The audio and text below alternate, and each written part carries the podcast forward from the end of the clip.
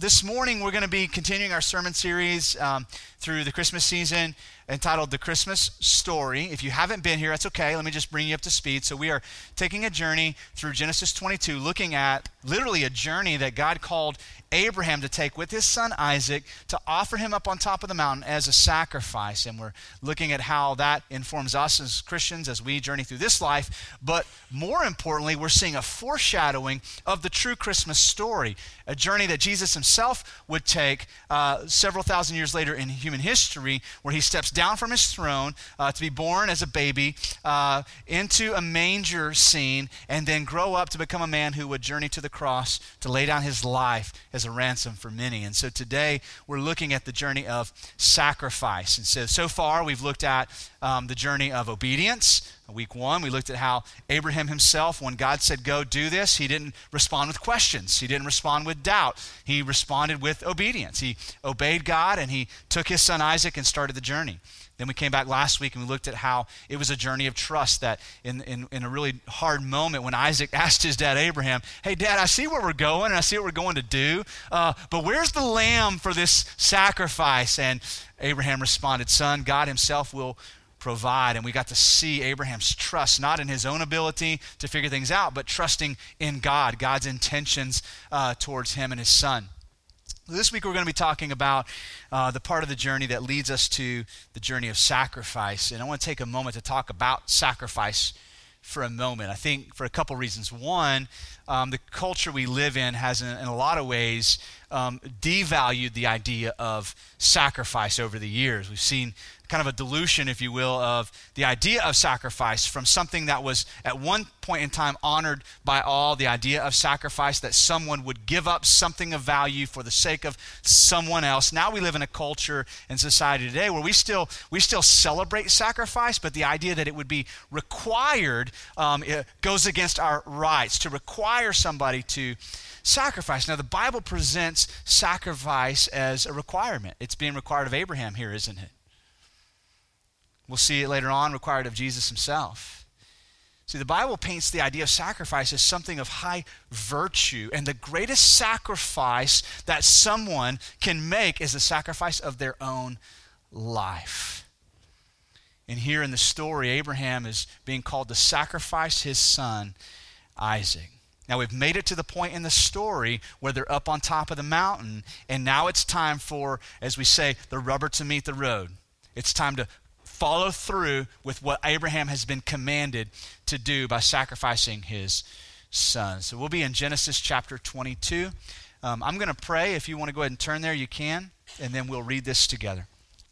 Um, Father, as we open your word together this morning, we pray you would speak. That God, your voice would be heard by everybody here. God, would you speak through the pages and the words of the Bible? Would you speak through your Holy Spirit? That God, we could hear from you today and be changed. We pray all this in Jesus' name. Amen. Amen. So, Genesis chapter 22, starting in verse 9. When they, that's Abraham and Isaac, came to the place of which God had told them, Abraham built the altar there and laid the wood in order and bound Isaac his son and laid him on the altar on top of the wood. Then Abraham reached out his hand and he took the knife to slaughter his son. But the angel of the Lord called to him from heaven and said, Abraham, Abraham. And he said, Here I am. And he said, Do not lay your hand on the boy or do anything to him. For now I know you fear God, seeing you have not withheld your son, your only son, from me. And Abraham lifted up his eyes and looked, and behold, behind him was a ram caught in a thicket by the horns. And Abraham went and took the ram and offered it up as a burnt offering instead of his son. So Abraham called the name of that place, The Lord Will Provide. As it is said to this day, on the mount of the Lord it shall be provided. Now, as we walk through this part of the story, some things I'd like to, to point out. Obviously, this is the point of no return for Abraham, right?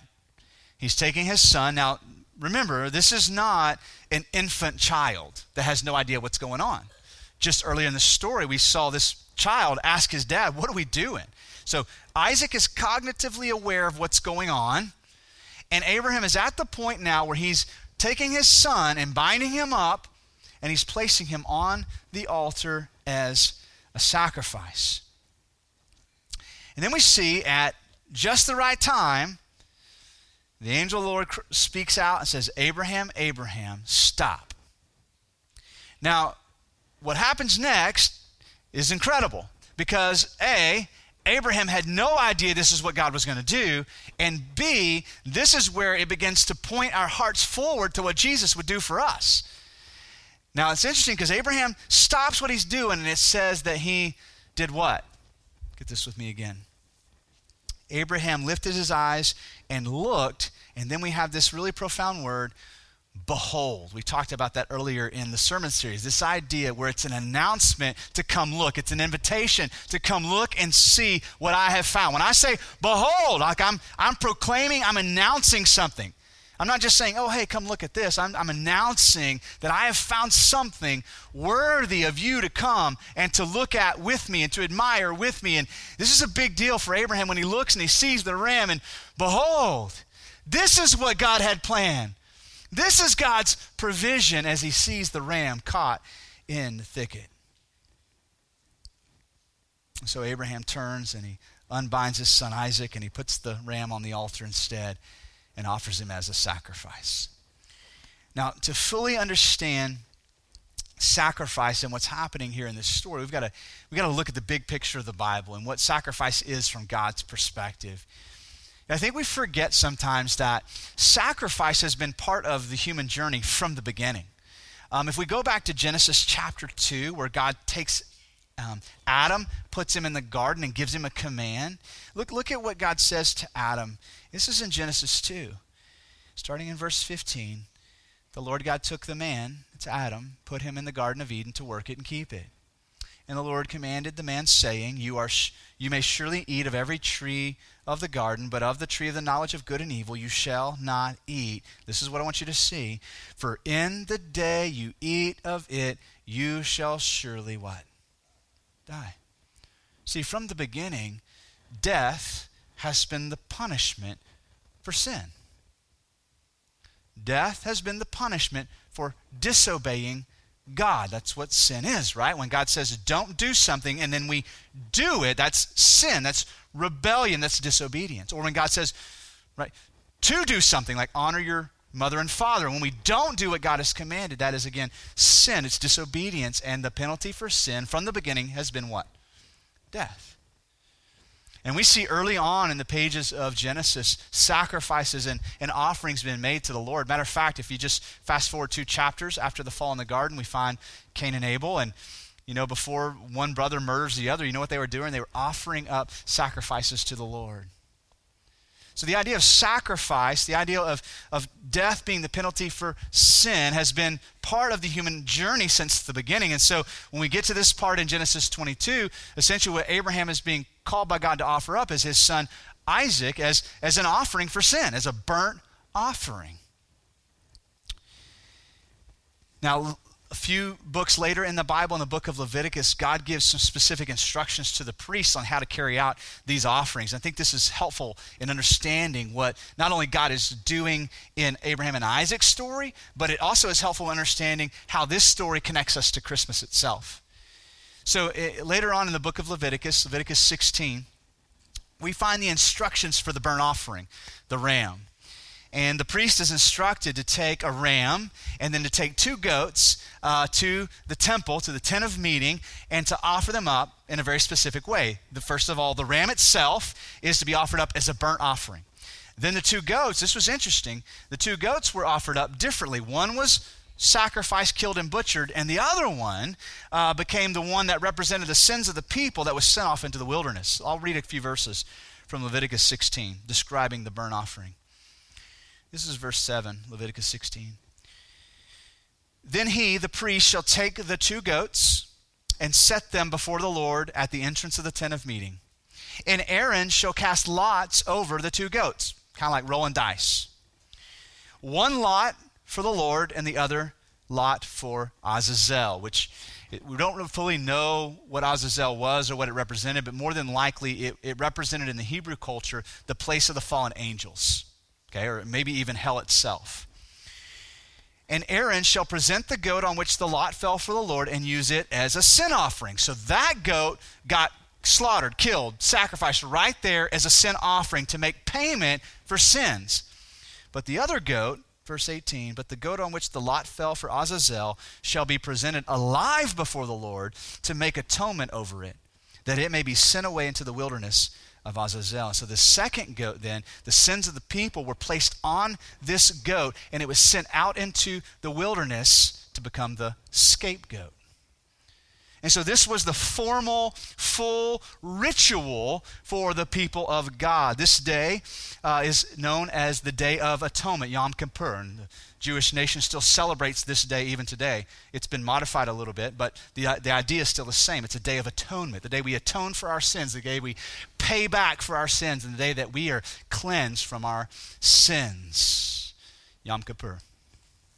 Now, the big questions that I ask when I read and think about these kinds of things is um, first of all, what does, why does God require death as a penalty for sin? Why is sin such a big deal that I can't pay for my sin with some kind of religious taxes, with some money, or giving up of my possessions, or maybe just fasting from food or something in life? Why, do, why does sin require a death penalty? Now, here's the answer to that question. So, for you and I to fully grasp why it's such a big deal to disobey God, we first have to try to imagine in our minds how big God is. So, the Bible says that God not only created the heavens and earth, but he can hold the cosmos in the palm of his hand. The ever seemingly increasingly expanding universe that surrounds the earth, or that the earth is part of all the solar systems, fit in the palm of God's hand. So you and I, with about eight pounds of mush between our ears, little speck of sand in that universe, are trying to fathom just how big this God is. When you try to imagine God's glory. Whatever you imagine, it's not glorious enough. However big God is in your mind, your imagination is not big enough. And so we have to understand to violate Him, to disobey Him, is the greatest of all disobediences. It is to dishonor Him, right? It is to belittle His authority. When I when I disobey God, what I'm saying is that here's God's authority and here's my authority. I'm not going to do what He's called me to do. I'm going to do what I want to do. And so it's a belittling of His authority. But more than anything, more than anything, it is a trampling of His glory. The greatest of all crimes in the universe is to violate or to trample or to belittle God's glory the thing of greatest value in the universe is God's glory. Now, when God's glory is violated, a price has to be paid. And the greatest price that I can pay is my own life. And here's what we find, though, is really that's not even enough. Now, when we get to the New Testament, we're going to see now this connection between Jesus and what's happening here in Genesis 22. I'll give you some examples. Think about the way the New Testament talks about Jesus. I'll give you an example from Romans chapter 3. Romans chapter 3 says this, verse 23 For all have sinned and fall short of the glory of God. So, who all has sinned here? All of us, according to the Bible, right? Whether, whether I'm a Christian or not, whether I agree with it or not, right? God is sitting on his throne and he is declaring, all have sinned. And then there's a second phrase with that, though, right? It's not just all have sinned. All have sinned and what? Fallen short of his glory. We've trampled on his glory. So we're all guilty of the greatest violation uh, in the whole universe that could be committed. We have violated God's glory. But look at what is written after this. Not only have all sinned and fallen short of the glory of God, verse 24, and are justified, that means made right, by his grace as a gift through the redemption that is in Christ Jesus. So Jesus does something to fix my trampling of his glory.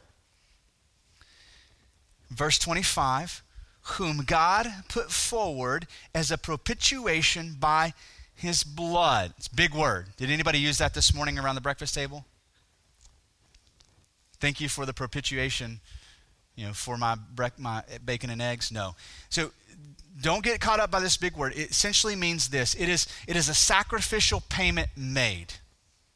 Okay? That's the propitiation here. It's God putting forward a sacrificial payment for something. So who what was the payment? What did he put forward according to what we just read?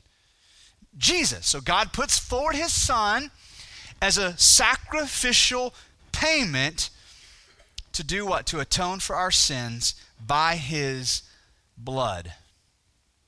So, Jesus' blood being spilt at the cross essentially was making an atonement payment for us. When God said to Adam, The day you eat of this tree and disobey me, you will surely taste death. He was saying that what? The penalty for sin is death. And so Jesus was paying that penalty for you and I. You see that?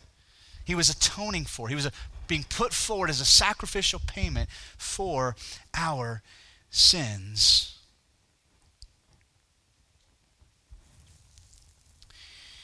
In 1 John, we read more about the blood of Jesus.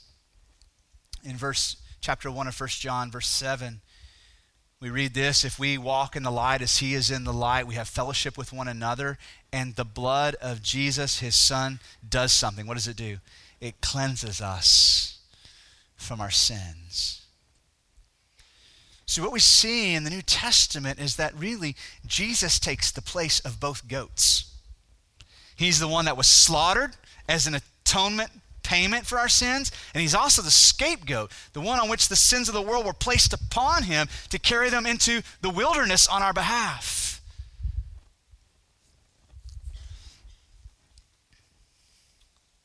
Now, there's a bridge that helps us see this connection as well between Genesis 22 and Christmas itself. Uh, and the, the prophet Isaiah speaks so vividly and clearly about this. So keep in mind what Abraham was doing was something that, that was, had been done by mankind for a long time. After Leviticus, when, when the formal instructions were given to the priests for hundreds of years, the Day of Atonement would come, the goats would be offered, Day of Atonement would pass until the next year. Then the Day of Atonement would come, this, one goat would be slaughtered, one would be sent into the woods as a scapegoat, and then the day would pass year after year. The Day of Atonement as an attempt to cleanse us of our sins. Several hundred, matter of fact, several thousand years later, we get to the prophet Isaiah. Now, what's interesting about the prophet Isaiah is where he begins his prophecy in chapter 1. Look at what he says. Isaiah chapter 1, verse 10 and 11. He says, Hear the word of the Lord. When, when Isaiah says that, what he's saying to the nation of Israel, God has something to say to you. Listen, God wants to say something to you. Hear the word of the Lord, you rulers of Sodom. Give ear to the teaching of our God, you people of Gomorrah. What to me is the multitude of your sacrifices, says the Lord. I have had enough of burnt offerings of rams and the fat of well fed beasts. I do not delight in the blood of bulls or of lambs or of goats. Was God saying to the people of Israel, I've had enough enough bringing your animals into the temple year after year as an atonement for your sins. Now, later on, the prophet Isaiah is going to explain why, because God says, Here's why because you are a people who honor me with your lips, but your hearts are a long way away from me. Year after year, they were going through the motions, the rituals of offering the animals as an, a sacrifice and atonement for sin. And God said, Yeah, but that's not what I'm after. I'm after your hearts. Enough with the burnt offerings. I want your heart. And so God begins to prophesy through Isaiah. And he tells them, Hey, I'm going to send you a better king to offer a better sacrifice. What you've been doing isn't enough, it isn't working. I'm going to send you a better king to offer a better sacrifice. And by the time we get to the 53rd chapter of the prophet Isaiah, we see this merging of, of king and sacrifice coming together.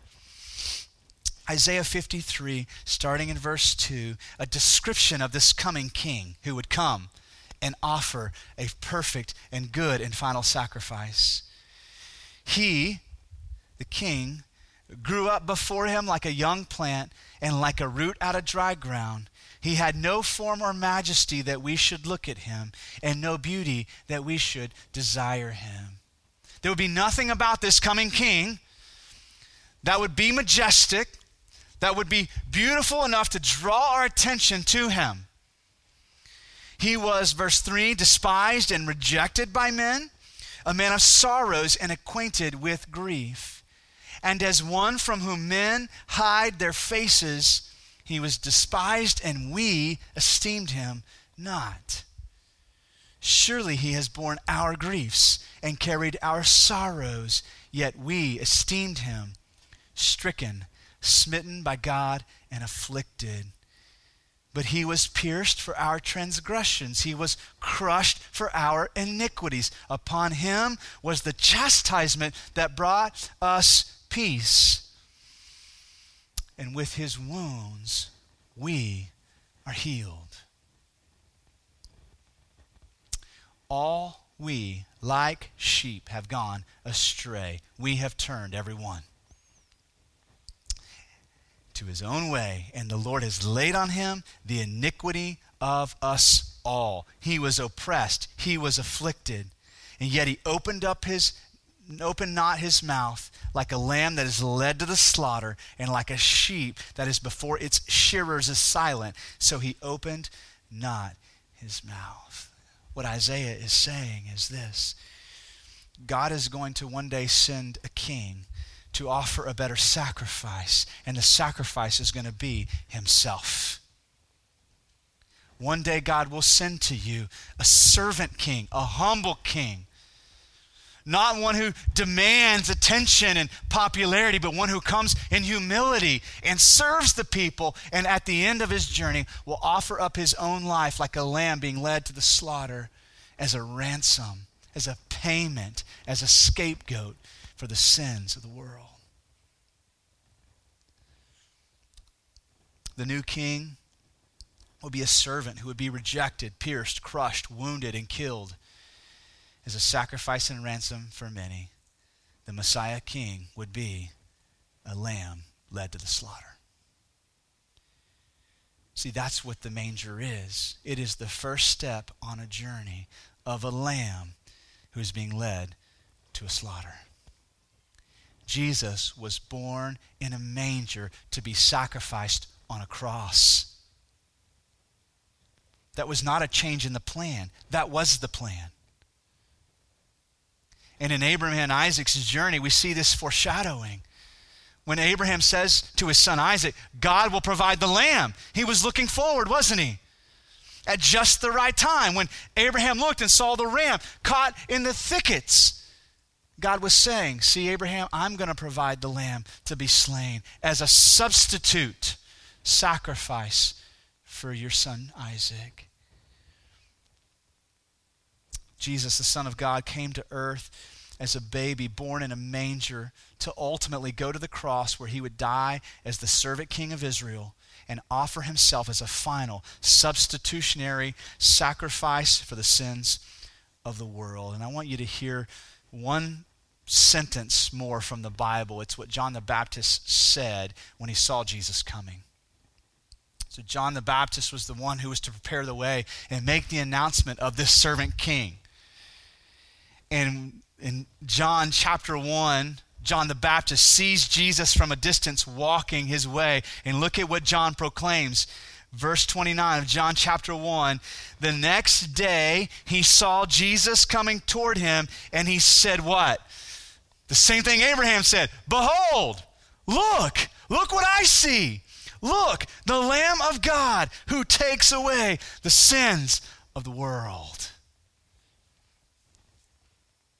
See, Jesus came to earth to be born in a manger to take a journey of sacrifice. That was not a change of plans, that was not a plan B. That was not God getting backed into a corner with no other options. Jesus being born in a manger was God putting him forth as a sacrificial gift to you and to me to atone for our sins and to become our scapegoat.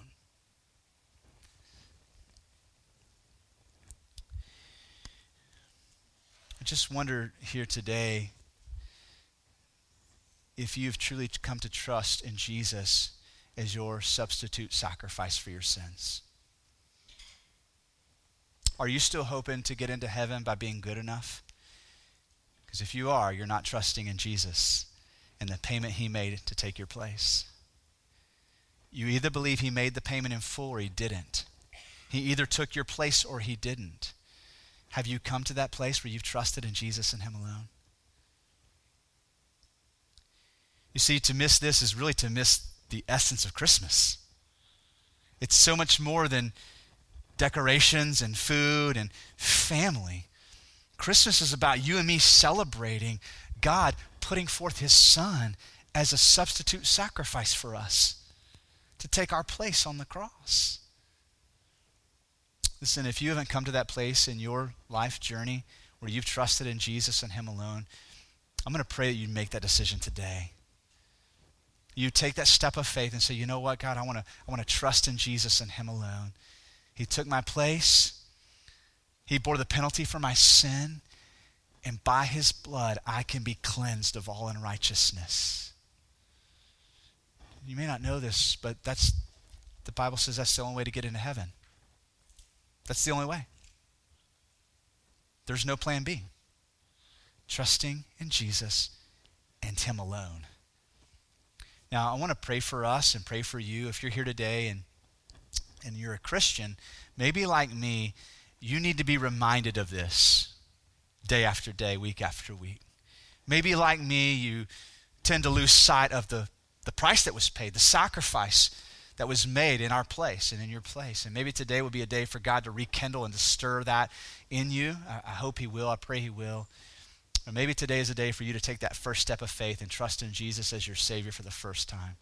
So let me pray for us and then we'll respond. Um, Father, we praise you today. God, we honor you. We desire to bring glory to your name. God, where we have sinned and where we have trampled your glory, we pray that Christ would restore. We thank you that Jesus has truly paid the price for us. God, I pray for any person here today who does not know you personally, who has not taken that step of faith, that today would be the day.